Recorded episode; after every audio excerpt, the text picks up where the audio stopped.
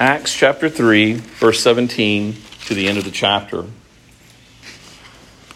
And now, brothers, I know you acted in ignorance, as did your rulers.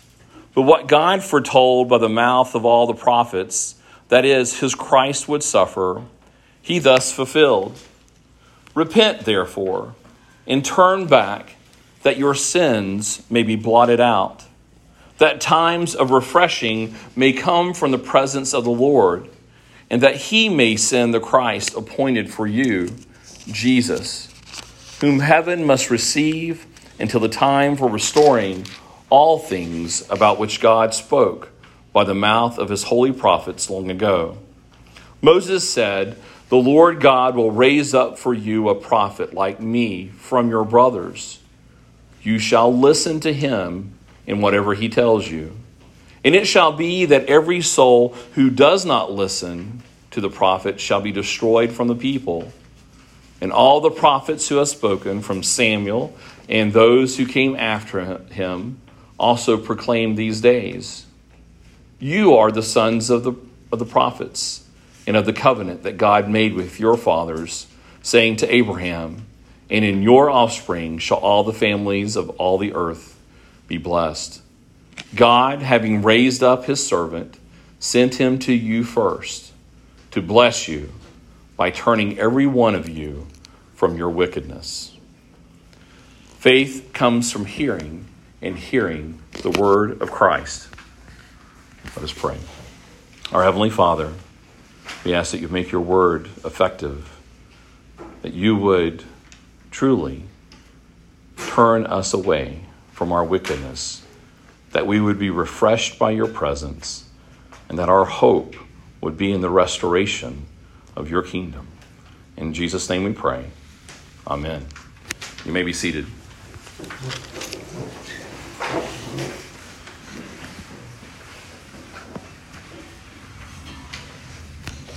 There's a saying when I was growing up that a lot of times if you overheard in a conversation some kind of new bits of information or if there was some kind of new technology or uh, maybe sometimes it was just some kind of news report and you were like what did that just happen or what do you mean that just occurred somebody might respond with what have you been living under a rock or have you been living in a cave I don't hear that phrase very much today. Any of you all ever heard of that before? Uh, younger people? You've been living under a rock like you're some kind of reptile that's been left behind, and there are other things going on. And it's a, it's a, a bit of a, a joke to say that, but it's a, a bit of a criticism like, what are you, you're not on top of things? Are you not aware of things? Are you behind? No one wants to be in that kind of place. People like to be um, up to date um, one of the most irritating things I get, though, as my phone telling me I always need to update my apps, I don't find it to be a very positive thing. But of course, you can't function if you're not up to date. Everybody wants to be up to date and aware, and no one wants to be um, considered antique or behind the times. Everybody wants to be fresh with what's going on. And in this day of information, um, we have so many things that are going on um, that we feel like we have to stay on top of. It can be quite frustrating to be up to date. Um, in our home, we often, um, when I'm gone, especially during the week, when we get back together and we have everyone together um, after talking or reading through the Word and maybe talking about something in the Word, we often like to talk about news headlines, things that we have heard, whether it's some of the kids are reading uh, World Magazine, or or I've been listening to the World and Everything in It, or other news things, or uh, maybe some gossipy kind of things that we may have heard here and there in different conversations. Sometimes we have to be really careful because it's a fine line just to update people of current events, and then you can get very easily into a point of gossip and criticism. And so uh, sometimes we find ourselves very quickly having to admonish one another um, in our opinions and how quickly we go um, astray from just updating one another. This week, there were two particular quotes that I heard, and I'm going to refrain from saying the names of the people who said these things, but it's pertaining to two Olympians um, who are in the news right now. And if you really want to dig it up and look, but because of the propensity of people to, to go into great judgments um, in either direction of these people, I would prefer you to just hold back in that particular conclusions, but just look at the particular quotes that had the opportunity, um, either through a tweet or through some kind of interview, that had been proclaimed in different news outlets. I've seen both of these quotes in different formats, from television to the computer. I've seen these quotes being referenced when talking about these particular news stories related to the Olympics. And I want you to think about the worldview that is embodied inside of these particular quotes. Now, as we go into this particular passage, I just also want to reference because before you might think, where is he going with this? The beginning of this particular passage was talking about the ignorance that the high priests and the rulers had to go and crucify Jesus. They, it almost seems like that they were living under a rock, that they didn't know that Jesus was the Son of God. But today we continue in the same manner, I think, in how we view the world and how we view our roles in the world. And I think these two contrasting quotes are, are very representative of where we are today and how we view our lives and how we see our world. This one quote was from Olympian this week. It says, I know that this Olympic Games I want to be for myself. I came in and it felt like I was still doing it for other people. So that just hurts my heart that doing what I love has been kind of taken away from me to please other people. And here's another Olympian who won a, a gold medal. I no longer run for self recognition, but to reflect his perfect will that is already set in stone. I don't deserve anything, but by grace through faith, Jesus has given me everything. Records come and go. The glory of God is eternal. Now, those are two very powerfully distinctive quotes from very hardworking Olympians. Now, both of these people have gone through tremendous sacrifices and hard work to be the champions that they are in many ways. But it's interesting that as their stories got into the news for different reasons, they had an opportunity to convey to the world a particular worldview of how they saw their actions in light of all that was going on. It is clear that one particular person, and I, I don't want to judge their overall life and soul, but at least the quote represents that it was heavily for themselves that they sought victory or the opportunity to be in that place in that time for themselves. And the other, who broke a world record, said, The records will come and go. Here in an opportunity to again point to themselves, said, This is going to pass away one day. The glory of God will be eternal. Now, the reason why I think these are such good contrasts is because I think inundated in the church today is primarily the first quote this myself, that I'm doing these things for myself. And I, I always have to make an asterisk, and I don't mean this in a belittling way, but I know that it's necessary to say that sometimes people have lived in such abusive oppression in their life that they do need to break away from how people have abused them and harmed them, and they need to seek help and healing for themselves. But the doctrine that has come into the church, which is really an old age old doctrine from the very beginning when Satan was lying to Eve, that it's about me, that it's about my glory, it's about my pur- purpose and point. And now it's actually an excuse to break away many times from our responsibilities that I need some me time. Well, this kind of worldview is ignorant to the reality of what the other person saw. That life is ultimately about the glory of God. That there is something greater and bigger than me here, and that everything that I am doing is just another opportunity to bring glory to his name. So, my calling and my gifts and my abilities all belong to him. He says, I no longer run for self recognition, but to reflect his perfect will that is already set in stone. I don't deserve anything, but by grace through faith, Jesus has given me everything. The victory and the prize that that Olympian saw was far greater than this particular moment. This moment, this response was more potent to this Olympian.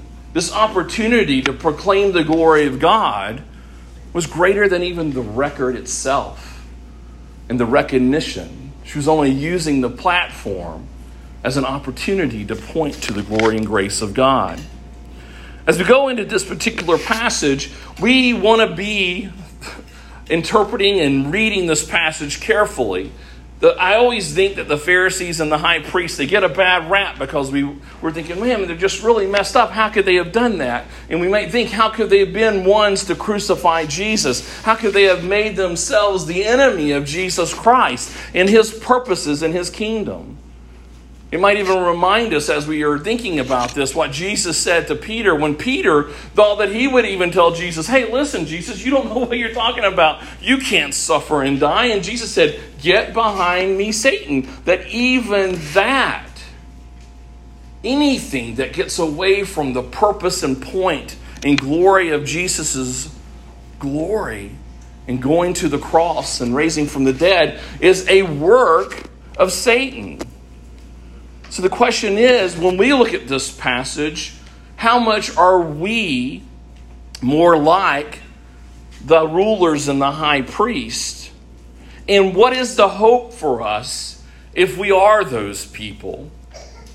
Now, I gave a broader context last time and I didn't get a chance to break down. And I want to really focus on the particular verse here that I think is really one of the best verses of encompassing the fullness of the gospel. There in 19, it says, Repent therefore and turn back that your sins may be blotted out, that times of refreshing may come from the presence of the Lord, and that he may send the Christ appointed for you, Jesus whom heaven must receive until the time for restoring all the things about which God spoke by the mouth of the holy prophets long ago. That's a long sentence, but I highlighted last week how there are four particular um, um, principles being focused on here that all start with R. First of all, repentance. And then there is redemption. And then there is refreshment and reconciliation. But I want to highlight today the word refreshment because that's a very encouraging word. And I want to ask you all, as you consider this passage and consider the gospel being portrayed and presented in this passage, what refreshes you about the gospel of Jesus Christ? When you think about the fact that you're a Christian and you're here today to worship God, and I'm sure that you're seeking refreshment. You're not just seeking the nice bakery goods that the mail's brought this morning. Maybe, I mean, it's a good reason to come alone, but there's other good reasons to come. I would assume that you're here in part out of obedience and duty as a Christian, but that you would hope to receive some sort of refreshment from the truth of God. That you would receive some kind of refreshment from the people of God. But in reality, are you seeking refreshment in things that come from the kingdom of God? Here in the middle of this passage, Peter is talking about to do this, to respond in repentance to the gospel of Jesus Christ so that you may receive a season of refreshing. What does that mean according to God's word? And is that what you seek? What does it mean in light of this? There's nowhere else in that I have found in the New Testament that the sermon is presented refreshing exactly in this way. There are many times where Peter and Paul are talking about how I was refreshed by the saints here or there, or how this person refreshed me in this ministry. There is the recognition and the thanksgiving to other people in the church for being refreshed by the love of the saints. But this is the only time that I found, and I could be wrong. If you find it, please let me know. I've been looking for it, so I'm hoping that I'm not overlooking it. But it's an interesting concept that the gospel of Jesus Christ brings refreshment. And I think that's one of the things that draws us to the to the gospel that draws us to Jesus. We don't we don't just go to Jesus so that we can be beat up by reminding being reminded of how wicked we are. We don't, oh man, I'm just looking forward to that. Just hit me again right here. Just hit me. No, we, we are drawn by the, the positive refreshment. But here in the gospel, Peter is telling those, his audience, who are those who are Jews, those who have been given the covenants and the promises of God, that you're actually been acting in ignorance. You've been acting in unbelief. And therefore, to get away from that, you need to repent. You need to change how you are thinking. You need to think about something else, and you will be refreshed by something. What do you think he's talking about? What give me an example of what you think Peter is talking about in this passage that will bring refreshment to the people of God if they repent of their sins? Well, that's a big question, isn't it? Well, they're in transition time from the Old Testament and all the sacrifices, and just year after year, week after week, all that blood flowing. And if they could have the scales off their eyes removed, they would recognize that Jesus was the Lamb of God who took away the sins of the world. It's done. So how refreshing now, to, instead of having to go and place your hands, I, don't remember the people place their hands on the animals, but they were bringing them, they were buying them, they were handing them over to the priest to be killed. That's no more. What a refreshing thing that would be to now come, like what we get to do, and to look backwards at what was done and and just know our sins are forgiven, they were taken away once for all, and we can be now built up and encouraged instead of that river of blood. That the Messiah has come. That the hope that they have had, that the sacrifices, the shadows of sacrifices have now been fulfilled in Jesus Christ. And I think that we see that is a good answer there. I think if you look back and you look at the verse right before it, it says that what God foretold by the mouth of all the prophets that his Christ would suffer, he thus fulfilled. That this is the fulfillment of the Messiah. But is that what refreshes? Is that what refreshes you when you think about the gospel of Jesus Christ? Does your mind go to the necessity of bringing an atonement before God? Because God is righteous and good. Is that where our mind goes? I would contend that many times our mind often goes to very particular circumstances of our lives. Now, I do want to say before I go down this road that God is not saying that, I mean, obviously, He is very personal. We are particularly made by Him. Our lives are in His providence and care. He makes particular paths and plans for us. We know that from His Word. He does care specifically for us, and He does come to our particular needs. But does our mind go toward that reality that here in this moment for the Jews, they have been the people of promise? Are we considering ourselves the people of promise that we are hoping in the fact that Jesus made atonement before a righteous and holy God? I want to read out of Ephesians chapter 4 about, again, recognizing this, this um, uh, calling that he, he gives them, or this um, accusation that he gives them by calling them to be acting as those in ignorance. It says in Ephesians, and this is Paul now, in Ephesians chapter 4, verse 17, Now I say this, I say and testify in the Lord, that you must no longer walk as the Gentiles do in the futility of their minds. They are darkened in their understanding, alienated from the life of God because of the ignorance that is in them, due to the hardness of heart. They have become callous and have given themselves up to sensuality, greedy to practice every kind of impurity. But that it is not the way you learn Christ, assuming that you have heard about him and were taught in him as the truth in Jesus. To put off your old self, which belongs to your former manner of life and is corrupt through deceitful desires and to be renewed in the spirit of your minds, and to put on the new self, created after the likeness of God in true righteousness and holiness. What we see here with Paul is that he's actually merging two different things for us that is somewhat something we can relate to, and then I think something that we don't dwell upon like we should, but which is the solution for our hope.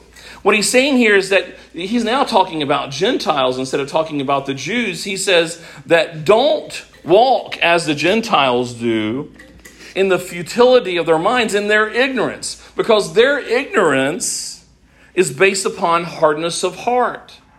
And that hardness of heart leads them to be callous people, to be those who are full of sensuality and greedy and hungry and lustful for every kind of impurity. So the ignorance is matched with unbelief, and that unbelief bears forth a fruit of sinfulness. And so the same is applicable to those here in this particular audience that this ignorance, this hardness of heart, is really at the core of the problem. It's not just that they weren't enlightened about Jesus, but it wasn't just that they weren't enlightened either. It's, the, it's both. And here is the merger of, of Paul bringing it together that ignorance is based upon two particular things the condition of your heart in the absence of Jesus Christ and the reality of who he is. And so when we, as we read this and we think about the worldview of how we see the world and how we understand our life, do we go to Jesus Christ with those two things as being the center of what we are seeking refreshment? Do we go to Jesus Christ praying and hoping that He does make it clear to us how sinful we are? Did you come here today looking forward to being told how wrong you are about something in your life today. Like, man, I can't wait to get there. Like, when I get there, probably somewhere, it, sometimes it's not the sermon. I sometimes don't get the sermon. Sometimes I don't even, I'm not even awake during the sermon. Maybe it's going to be during a song, or maybe it's going to be through a reading of the passage, or maybe it's going to be through a conversation with somebody. But I pray, God, that somewhere today, that I will be refreshed by the conviction of my sin. That somewhere you will search out my heart and you will put a spotlight on how I am thinking or feeling or acting or doing something that's sinful and opposed to your will. That's typically not what we, we're not looking to be wrong most of the time. But that is where the refreshment is. That is what Peter is telling his audience. He's saying, Repent so that there may be refreshing. Now, that refreshment isn't going to come from me just logically or someone in your life or somewhere logically bringing and pointing out to your sin. The refreshment in the context of this particular passage has to do with the coming of the Holy Spirit. That's what's going on in all of this event. Is that the, the church is being established, and it's being established by the movement of the Holy Spirit through the promise and the work of Jesus Christ, the Holy Spirit has been now given to the people so that repentance may be granted by the convicting and the cutting of the hearts. And if we are those who come here and we're wanting to get further away from our ignorance, further away from the former way of life, further away from the worldly thinking and the worldly worldview that it's all about ourselves, one of the things that we should be longing for as we long for refreshment is to be broken, to be exposed, to be proven that our worldview is wrong. Most of us would hope to be like the second Olympian there that is going to point to the glory of God. But most of us are really more about the first quote. We're really focused on wanting to do it for ourselves. That we'll even take this particular time. I do it all the time. I'm always looking for an opportunity for my validity to come from someone telling me, oh, you did a good job, Charles. And then if I don't think that's going to happen because I don't feel like I'm clear headed or I don't feel like I've got something that's going to excite people, then I start getting anxious about that.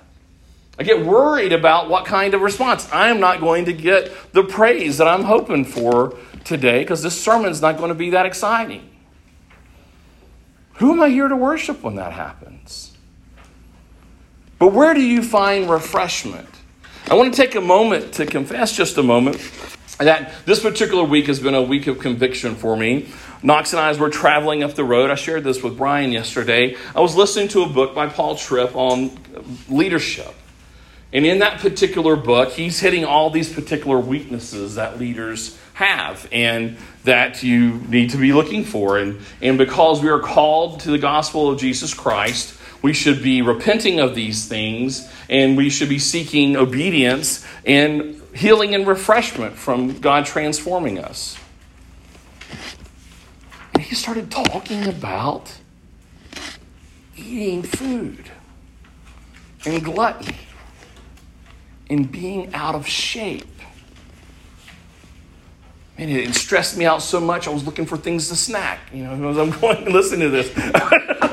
what is going on? I have to be told about this. I was hoping, you know, all this other stuff is pretty good. I've, I've got parameters up for this. I've been doing that. I'm not so good there, but I'm, I'm working on that. And I'm like, well, maybe he'll only talk about it for a few minutes. And man, he went on and on about gluttony and about being out of shape and, and about being unhealthy. And he was connecting it to failure to being a faithful leader, a faithful pastor. And I was exposed because he's using the Bible. I've had two occasions like that in my life. One of them was a book that Jonathan gave me about rest. And at that particular time in my life, I did feel like I was not getting enough rest. I was staying up late, even in preparation of sermons. I was staying up later, and I was just doing a lot of things and not getting a lot of sleep. I, my little phone was telling me that I was averaging close to five hours of sleep a night. And then when I got that book, the thing about it is, I've heard a lot of people say, oh, you need to get your sleep, you need to get rest. But that particular book connected it to the gospel calling. And he pointed out in the scriptures how it was unfaithful to the glory of Jesus Christ and the calling that he has given to us in living out our life when we do not trust him by submitting ourselves to faithful rest. And I was convicted. I was laid low.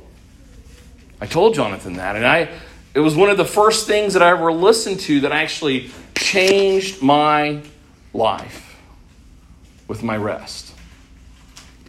And I have. I've changed when I go to sleep, and I, uh, I now get closer to seven hours of sleep instead of closer to five hours of sleep at night. And guess what? I am refreshed. I feel refreshed. And because I feel refreshed, when I'm listening to people, when I'm ministering to them, I'm not as disconnected I'm not as cloudy headed. I'm able to think of passages more clearly. I don't get as irritated. I still get irritated sometimes. Still have sin. But I have greater patience and long suffering in dealing with my family and dealing with one another in my life. In doing my job more faithfully. When I'm reading the scriptures, I'm able to be more clear headed.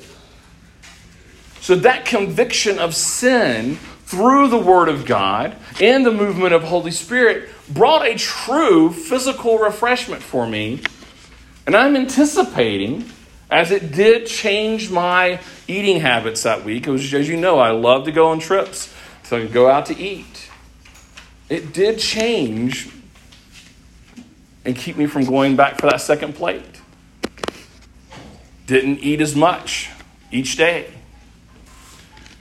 And I'm hopeful that there's going to be a refreshment. Because I think all of you all know that I could lose quite a few pounds.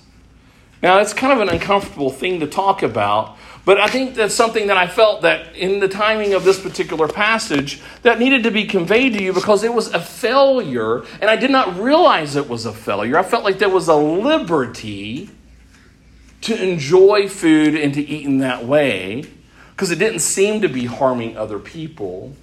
But because of how Paul Tripp laid it out biblically, that inside of the kingdom of God, that everything that you do should be for his glory, and everything that you do should be equipping you in the preparation for whatever you do to build up the kingdom and the people in that kingdom. Well, if I die, I'm not going to be very effective at my job. If I am weak and unable to pay attention or be able to take care of my children, my wife, or the church with strength and with focus, I am failing at my ministry calling. Now, I brought up the Olympians because they, in their particular jobs and in their particular giftings, they have to train, they have to be disciplined, they have to do particular things. But in both of them, they're being very successful at their discipline and their purposes. But one is recognizing that everything that they're doing is for the glory of God, and the other one seems to be pointing more to themselves, which has an effect on what they do and on how the kingdom will grow in and through them. Paul here points out that the contrast of those who are living in ignorance, they are consumed with sin, but their, their primary healing and primary hope is not going to be just that they discipline themselves out of it. They must see here, as it says in Ephesians, that they must be taught about Jesus Christ. It says, assuming that you've heard about him and were taught him as the truth is in Jesus. And so, in contrast to your sin, have you put on Jesus? And this Jesus that you're putting on, who is this Jesus? Who do you say he is? Is he just someone there to massage you in your particular endeavors for your own glory? Or are you there to work and to serve and to sacrifice for His glory. Because assuming that you've heard about Jesus and that you were taught faithfully in Him, you would know that Jesus is about a whole lot more than us. That He's about a whole lot more than our particular emotions and our particular struggles in life. Let me read another quote from that same second Olympian, and I think this is a good fruit of where her particular focus is. She says, Some days the friendship and the support are through the roof. Others, you wouldn't even know it was there, especially in a world full of inconsistency. It is such a breath of fresh air to find true stability in Jesus. As humans, we are constantly shifting our efforts toward one another based upon or based off emotions and circumstances. Is your relationship with Jesus Christ a consistent relationship, knowing that He is the Messiah? That He is the one who is making atonement for our sins? That He is the one mediating on our behalf at this very moment so that we may have the ability to be in the presence of a righteous and holy Father? Is that your focus? Or is your particular focus, Jesus, help me this day because I was really hoping for this one thing, or I was really wanting to have some peace today, and it's just been difficult, and I'm all strung out and full of anxiety, and I need some peace right now. I need some me time, Jesus. Can you help me out? A lot of our prayers, I think, are more in that particular context. And I appreciate what this Olympian said here. It's like, you know, the world is full of instability, there is no consistency. It's such a fresh of breath of fresh air when we look at the stability of Jesus Christ. When we recognize that it is His glory that all of these things are occur- occurring for, that even in our suffering, in our difficulty, we can press on. How many people in difficult marriages press on in their obedience because they seek God's glory to be shown in a faithful commitment to their particular calling? Or because their spouse is sinful or sloppy or has done something against them, they go, you know what? I've had enough. I'm going to do the same thing for myself. If they can do that, I can do that.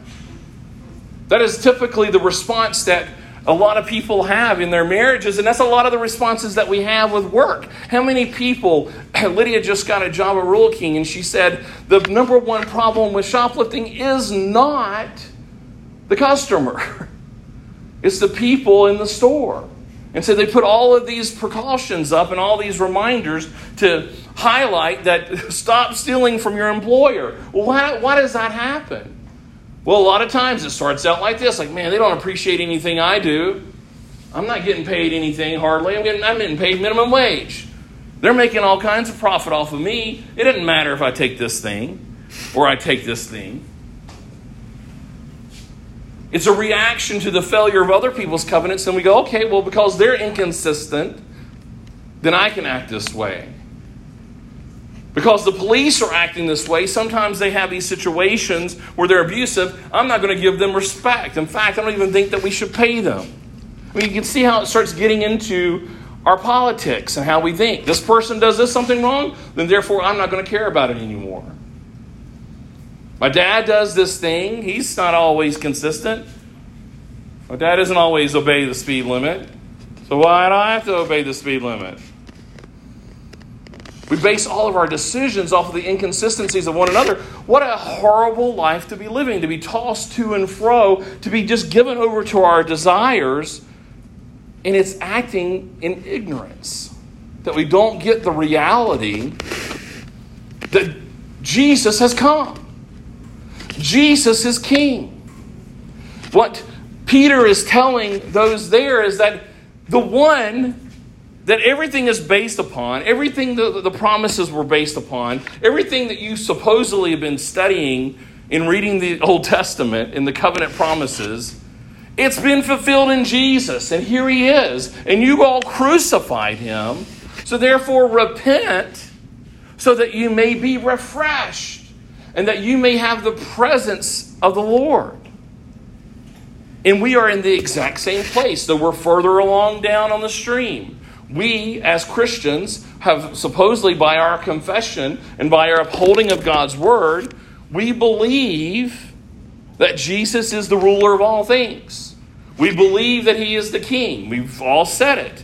But then we act in ignorance in how we perceive the world. This is the battle that we have. Our battle with unbelief is a battle of ignorance. In 1 Peter chapter 1, verse 22, it says, Having purified your souls by the obedience to the truth from a sincere brotherly love, love one another earnestly from a pure heart, since you have been born again, not of perishable seed, but of imperishable, through the living, abiding Word of God all flesh is like grass, and all glory like the flower of the grass. The grass withers, and the flower fa- the excuse me. The grass withers and the flower fails, but the word of the Lord remains forever. And this word is the good news that was preached to you. Where we would find our hope is as we repent of our ignorance, is to find our hope by dwelling in the person of Jesus Christ. It tells us in His Word that we are to have the mind of Jesus Christ. How are we to have the mind of Jesus Christ if we're always praying in context of Jesus to be helping you about your particular pursuits and your particular desires? We need to have that reversed. We need to see that in context that as we are in the Word of God, we are being transformed, that our thoughts are being made captive to His kingdom. That is what Peter is preaching here is to tell those that Jesus is here and where your refreshment will be is in submission to his kingdom. And your longing of hope will be not on just getting through the day or being successful or being able to make a world record, but that the restoration of the kingdom may be accomplished in part through your obedience and submission to the glory of Jesus Christ. What will be remembered about that second Olympian a thousand years from now? It might be, maybe that Olympian will be able to keep their world record until the end of the world. But the things that are being said there are more potent and powerful, at least more true, whether people will hold to them in this culture today than anything that she does. In your life, the things that you're praying for, just as we read there in the gospel today, are you seeking Jesus for those perishable things that are going to fade away? And when you don't get them, does it cause you complete despair?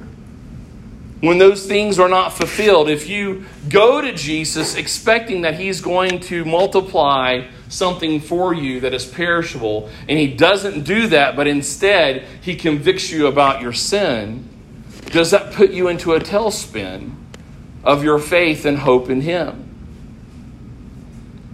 We shouldn't be concerned that we're just living under a rock.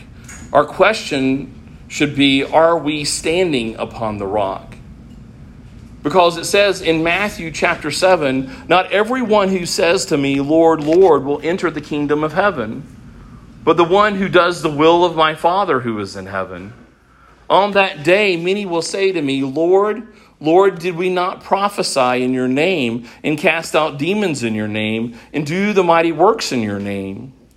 And then I will declare to them, I never knew you. Depart from me, you workers of lawlessness. See, it's not in the signs that are going to be the proof of whether or not we are following after him. It's whether or not the law of God has cut our heart and has transformed us. He's saying that I don't know you if you do not know me. But it says further in verse 24 everyone then who hears these words of mine and does them will be like a wise man who built his house on the rock. And the rain fell and the floods came, and the winds blew and beat on that house, but it did not fall because it had been founded on the rock. And everyone who hears these words of mine and does not do them will be like a foolish man who built his house on the sand. And the rain fell, and the floods came, and the winds blew and beat against that house, and it fell, and great was the fall of it. See, the natural person does not accept the things of the Spirit of God, for they are folly to him and he is not able to uh, understand them because they are not spiritually discerned. That is what it says in 1 Corinthians chapter 2 verse 14. We are called to repent of our ignorance. It's not so much that we are under a rock in a, in a cave and not full of the knowledge of the world, but it's that we're not being filled with the knowledge of the rock of our salvation if we were being filled by the knowledge of Jesus Christ and His Word and Spirit, I believe our proclamation of the gospel would be more potent in the lives around us as a church today. We see today that people are quickly moving to whatever they see on the news. They're willing to shut their churches down and they're willing to silence what is truth. And they are willing to say what is evil is good based upon whatever kind of news is being proclaimed by the world. But if we were a people who were solid in the gospel and in the law and the love of Jesus Christ, that would not be so. It would be like when these particular winds would hit and these particular storms would come our way, there would not be any movement amongst those who proclaim the name of Jesus Christ. They would stand like a beacon of light against these storms. But we are faltering in this age. So we need to be the first to repent because we are the ones with the promises of God. We need to transform what we seek our refreshment in, not in just perishable things. This table is something of a perishable thing because it has physical bread in a cup of wine and juice. And those things will pass. But the gospel of Jesus Christ that these things represent will never pass. Do not seek your refreshment in just the things that will pass but seek the refreshment of the truth that Jesus Christ is the Messiah. And if you are those, if this is the truth that you say you proclaim, then respond, longing for repentance, looking for the transformation that's going to occur in your life, that your life will reflect more of Jesus' life. Pray each day that the Lord will prove you wrong. Pray each day that He would stop you from continuing being consumed by your own kingdoms. Now, that's easy to say in just generic terms. And I do not have the audacity or the authority to sit here and say, you know, you need to start doing that right now. and maybe in some personal conversation, we would have that opportunity if God gave us the opportunity in that person's life. But do that to yourself here. As you go to this table, displaying to the world that you hope in Jesus, do that to yourself. Point out your sins to yourself and say, Lord, take this. Take this sin of mine. Transform it. My hope is not in perishable things, take this and transform me to be in the likeness of your glory. Let us do so now. Our Heavenly Father, we thank you for your word. We thank you for your table. We thank you for the truths that you manifest in your gospel and the proclamation of what you have told your people in your word. Father, we ask that you would make these things fruitful and effective so that your glory may be known. In Jesus' name we pray. Amen. Let us stand and let us sing and thank God for all the things that He has provided. Glory be to the Father